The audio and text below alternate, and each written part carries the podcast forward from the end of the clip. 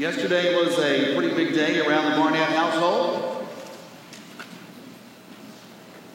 Tanya and I were able to celebrate 16 years since I got in some of the most trouble I've ever been in in my life.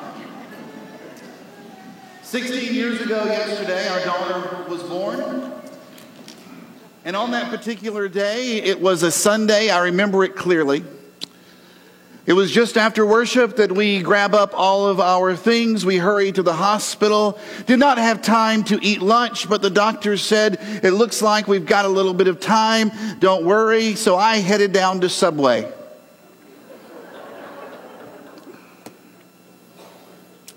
I headed down to Subway and I proceeded to purchase a meatball sub with chips and a Dr. Pepper.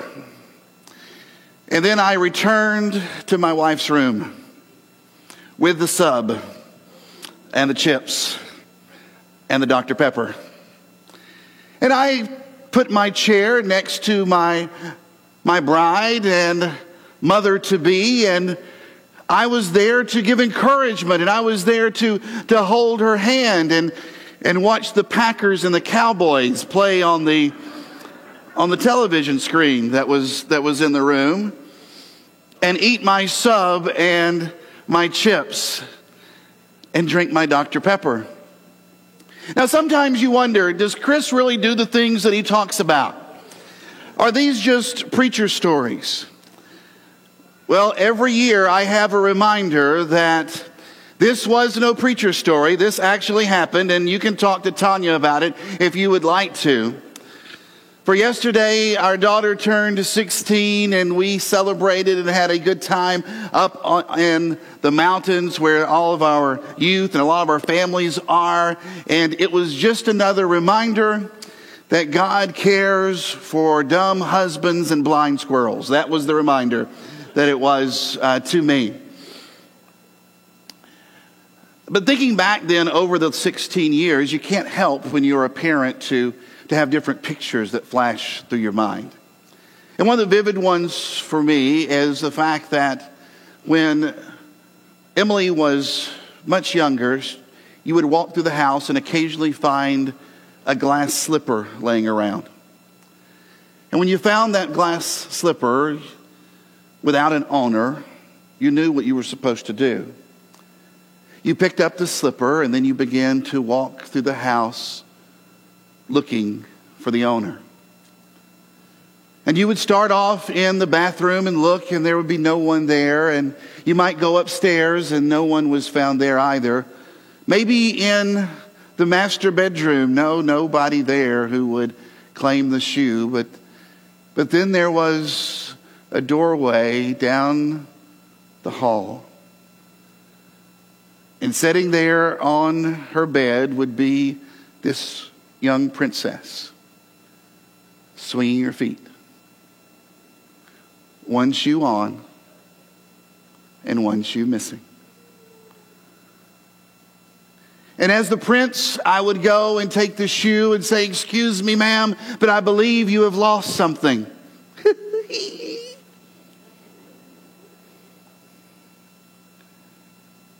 and I would get down on one knee and I would take her foot in my hand and I would slide it into that shoe. And the princess would be rescued by her prince. You know, each and every one of us longs for a prince or princess. We long to feel as if we are loved and if as if we are the only ones that matter. That because of something that we lost, someone else is out there searching for us, wanting to return to us something that is so important and something that is so meaningful to our lives. We all want to know that we're beloved. The Bible says that we are. The writer of Scripture uses the most extravagant images to talk about the way in which God's love is poured out on his people. God's love, scripture says, is like the love that a friend has for another, that they would go and lay down their life for their friend because of the love they have. It's the love of a father for a runaway son. It's the love of a mother that will never forget her child. It's the love that is more passionate than any other love. The love like a groom has for his bride. You are beloved by God. That's what we just celebrated here a few minutes ago. It's, it's why over the last few weeks we have truly tried to, to focus in even more on our communion time than maybe we, we normally do. Trying to, to break through all of the barriers and the walls and all the different layers that begin to form around us because we become cynical and we become jaded in the world that we live in. Seeing people who say, I love you, and only to yell, I hate you. So we come together and we share bread and cup to remember we are beloved by God. Dallas Willard, the author, has written that Jesus lived a life of utter trust because he understood that his Father was unfailingly competent and wholly devoted. And the result was, he writes, with this magnificent God positioned among us, Jesus brings the assurance that our universe is a perfectly safe place for us to be. Now, think about this the idea of the universe in which we live that the place where we are right here and right now is the safest place for you to be able to exist and go about your life. So much of today we hear about safe places and, and safe spaces and individuals saying they want areas of comfort and they want areas of security. Because we live in a time of great catastrophe and violence and, and disease. No more so than any time other in history, but yet it seems so much personal because now it's us. It's kind of like when people say it's only minor surgery. Well, yeah, unless you're the one having the surgery. And things aren't bad in this world unless you're the one living in it right now, and unless you're the one that's having to deal with it. And yet, there is this discovery that gets made over and over in scriptures where you begin to realize the lion's den is the safest place that you could be. The court of Pharaoh is the safe place to be. The Red Sea, the safest place. The battered little boat in the midst of a violent storm. All these places in Scripture that appear so dangerous, and yet you begin to realize this is a safe place. And so Paul and Silas, those missionaries of old find themselves put in stocks and chains because of the message that they are speaking and the changes that they are making. And what do you find as you read through the stories in Acts? But there you have those two men at midnight raising their voices and singing praises to God because the inner prison was safe because they knew that they were beloved by God. Paul would put it this way He would say in Romans chapter 8, Who will separate us from the love of Christ? Will hardship or distress or persecution or famine or nakedness or peril or sword? He would say, No, in all of these things, we are more than conquerors through him who loved us. God's love is the safest place for you to be. No matter what else is going on in your life, no matter what ups and downs you have, no matter what you read on your news feed, what you see spoken on all the different 24 hour, cable channels, you are safe in God's love. And the worst weapons that this world can unleash are powerless before that love. But how do we live in this truth? How do we live in this certainty that is laid out in Scripture? See, I don't believe that Jesus offers this assurance so that we can retreat to our bubbles of comfort. And so as you read through Scripture, it alternates between calls of just hair raising risk and then assurances of impregnable security. When we look over the lives of the different followers of God that are, that are laid out in the passage of Scripture, we see the combination of, of breathtaking risk and an almost brazen confidence of being safe in God's hands. Assurances of God's protection generally come in Scripture as jolts that frighten people into an act of obedience that they never thought that they could make. Do you remember the story that perhaps you heard in Bible school years ago of, of Jesus as he goes walking on the water to his disciples who are in a boat? And because the storm is raging, the disciples are afraid and they look out and they see this image. And Peter, Peter responds to the image when the voice says, Don't be afraid, it's me. And, and he says, Look, if it's really you, then let me come out there to you. It's like, why would he say something like that? Because the fear had begun to well up within him. The storm was raging around him. And if that really was Jesus out on the water, then being with Jesus was the safest place to be, even if it meant having to get out of the boat. It's like a father coaxing a panicky two year old to jump into his arms at a swimming pool. The dad is sitting there in the water saying, You can do this. Come on. Trust me, I'll catch you. And the two year old is on the sides, layered up in floaties, saying, I don't think I can. In fact, I know I can't. Yet the father keeps coaxing, I won't drop you. The pool is the perfectly safe place for you to be. But the child never knows if she doesn't jump. The father cannot take that step for her. The father cannot go and just, well, some of you did. You just picked up your child and threw him in, didn't you? You did. You're messing up this entire illustration because you're sitting there going, I just knocked my kid in the pool. I don't know what you're talking about.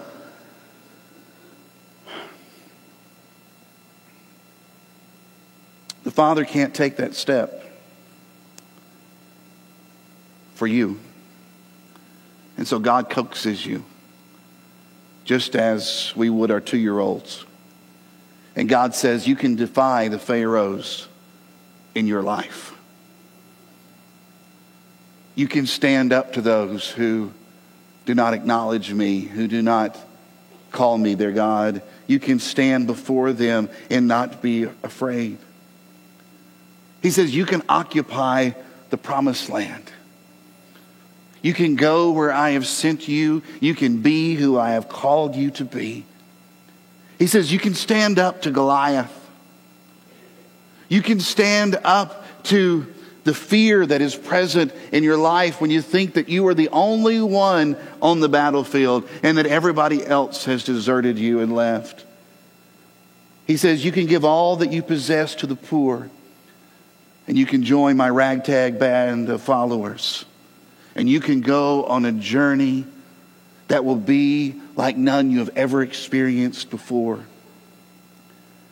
And he says, You can sit in a Roman prison and face imminent execution.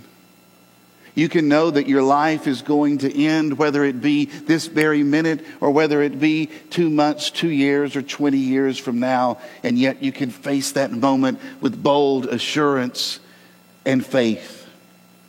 Because all of these apparently high risk ventures turn out to be perfectly safe places to be. We are under the watchful care of a great big God, and His arms are strong, and His voice is sure as He asks us to jump and to feel safe in the faith that we have. He's not going to drop you because He's never dropped anyone before. But you have to be willing to jump. I have to be willing to jump, or at least be willing to get my feet wet. I love the story that is laid out in Joshua chapter 3. It's a story about God's people as they had already fled Egypt. It is time for them to go in and to take possession of the promise of God. Joshua is now taking over leadership for Moses and he has prepared the people. And now the people are going to go and cross over that famed Jordan River. But there's a problem. It says in verse 14 So the people left their camp to cross the Jordan, and the priests who were carrying the Ark of the Covenant went ahead of them. And it was the harvest season, and the Jordan was overflowing its banks. They have been told where to go. They've been told what to do. They've been told that when the ark of God goes before you, you are to follow that ark and you are to cross the Jordan and go and take the land. This is the promise. This is what you can do.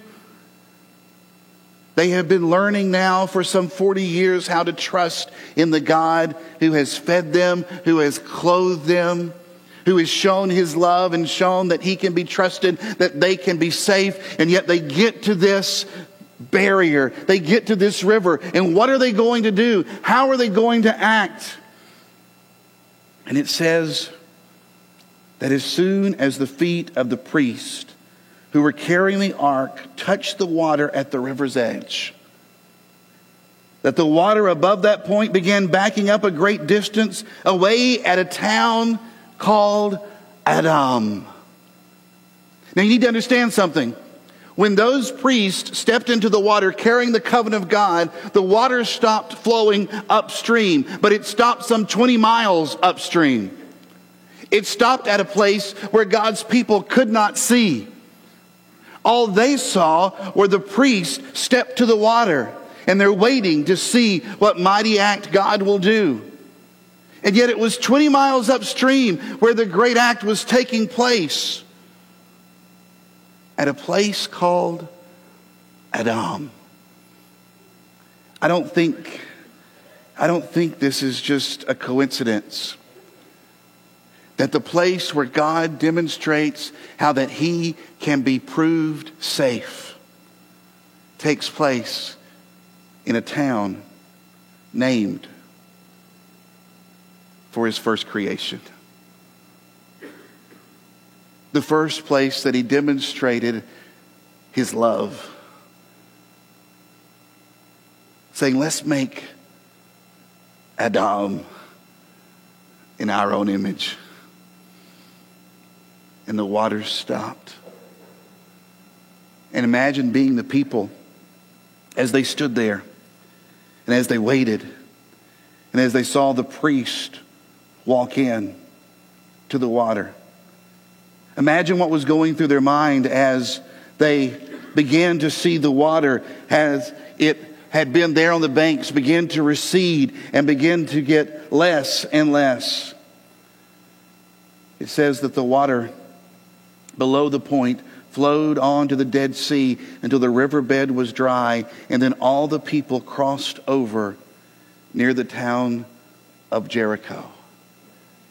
You see, we have not been brought into the love of God so that we can just retreat to our safe spaces, so that we can just retreat to places where we are comfortable. Instead, we have been brought into the love of God so that we could, in that safety,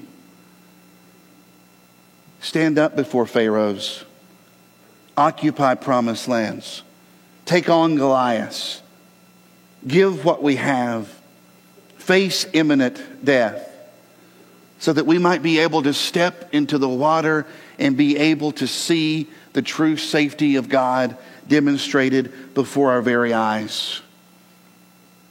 It's in C.S. Lewis' Chronicles of Narnia that there is a back and forth that takes place between Lucy and Mr. Beaver as they talk about the lion Aslan.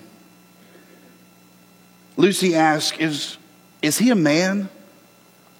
Aslan a man, said Mr. Beaver sternly. Certainly not. I tell you, he is the king of the wood and the son of the great emperor beyond the sea. Don't you know who is the king of the beast? Aslan is a lion, the lion, the great lion. Oh, said Susan. I, I thought he was a man. Is he quite safe? I shall rather feel nervous about meeting a lion. Yes, you will, dearie, and no mistake, said Mrs. Beaver.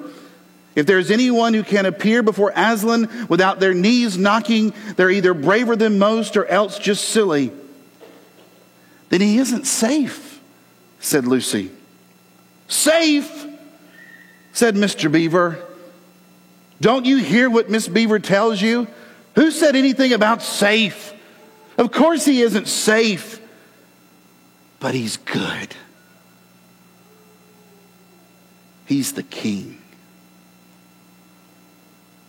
And he's good. We hear that God loves us. And we hear that we are safe in his love.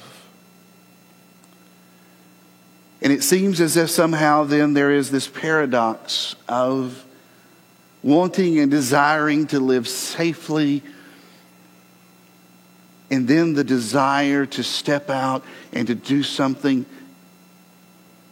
incredible in the name of God. That God says, I love you and you are safe in my love one minute, and the next minute He says, Now cross this water. I love you and you are safe in my love. And the next minute he says, Would you go and would you feed children in Hamilton County that don't have anything to eat on the weekends? And by the way, as we have been trying to do the best that we can in that, we've often wondered how in the world do we get the funds and how do we get the manpower to be able to feed children? You know, currently our snack pack ministry is, is giving food to, to over a thousand children each week. And yet, that's only a drop in the bucket to the amount of kids in Hamilton County that still need meals.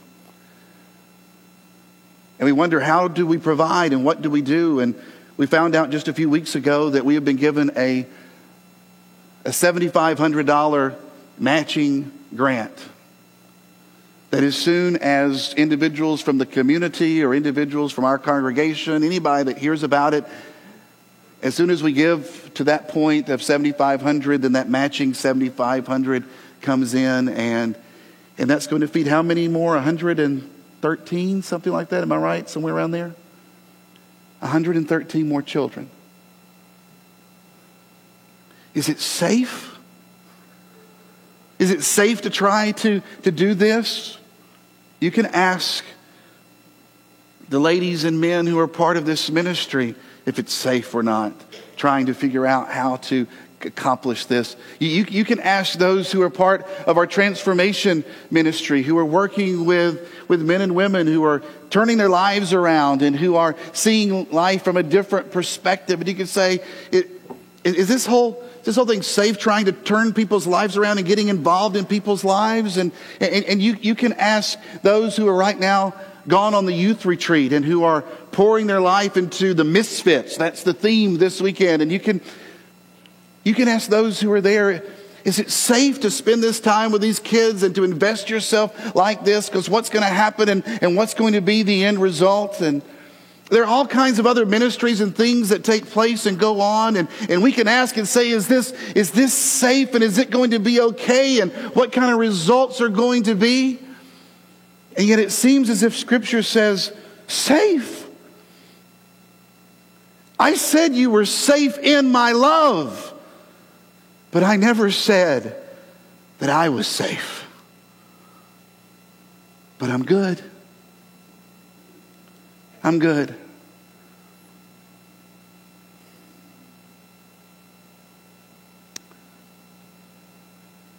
And I'm going to get emotional about this next one. Last week on Facebook, there was a video that was posted. And it was a video of something that took place in Huancayo, Peru. That's where Jeremy and Whitney Davis and their young girls are. We sent them there because they said they wanted to go to a place to spread the good news of Jesus Christ in communities that were not saturated with that good news. And we sent them, and they have been working with their team, and they have been living in Huancayo. They have learned the Spanish language. They have adopted different Peruvian customs, and they have lived and worked and eaten and played alongside the people there in Huancayo. Is it safe?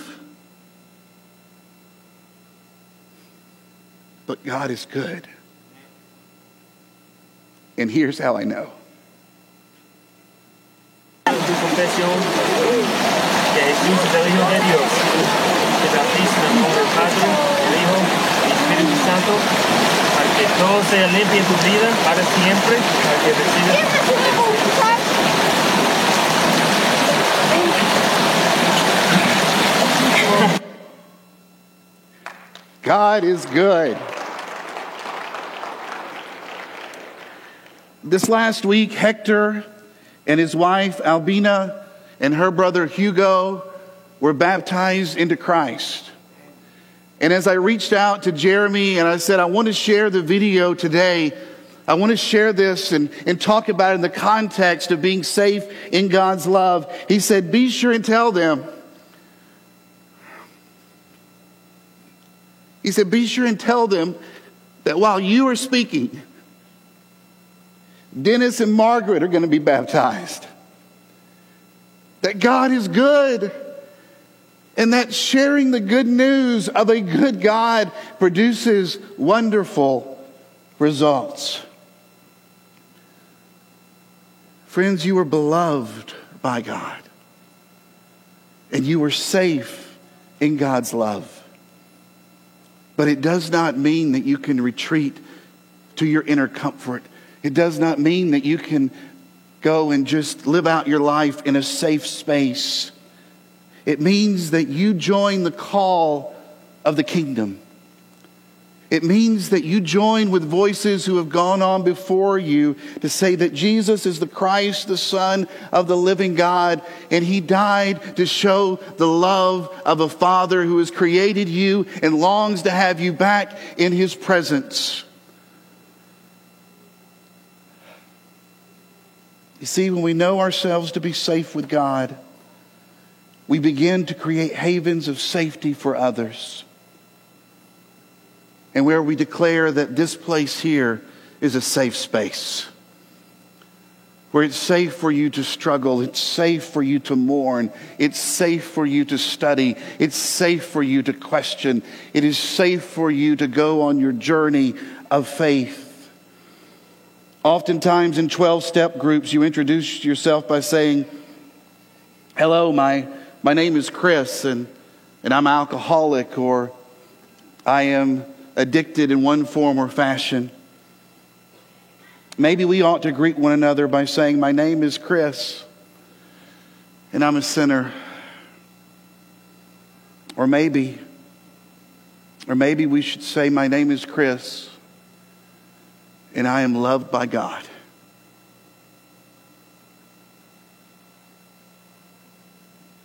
You see, the cry of our heart is to be loved. It's only a faint echo of the love that God has for us. Because before you were ever born, you were beloved in the mind of God. It's the deepest secret of your identity. It cannot be earned or won, only gratefully embraced. And nothing you can ever do can make God love you more than he does right now. There's no great achievement. There's no more beauty that you can have. There is no recognition, not even greater levels of spirituality or obedience. And nothing that you can do or have done in the past can make God love you less. Not any sin, not any failure, not any guilt, not any regret. And the irony is, we spend all of our lives trying to earn the love that we can only receive when we admit our poverty of spirit. And so I want to close by asking you Have you allowed your prince to find you? You see, we've all lost something that we had in the beginning. We have all lost something of ourselves. And because of that, our soul is empty, and because of that, our soul is contaminated.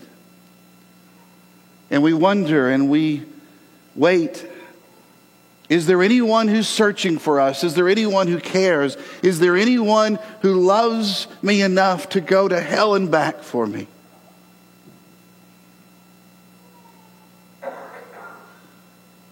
Well, the good news is that you have a prince, and his name is Jesus Christ. And he has come to restore what has been lost. And he has come to remind you of the love that his Father has. To respond to him, is it safe? No. Who said anything about God being safe? But He's good. And this morning, if you need to come to that good, good Father, then we encourage you to do so as together we stand and say thank you.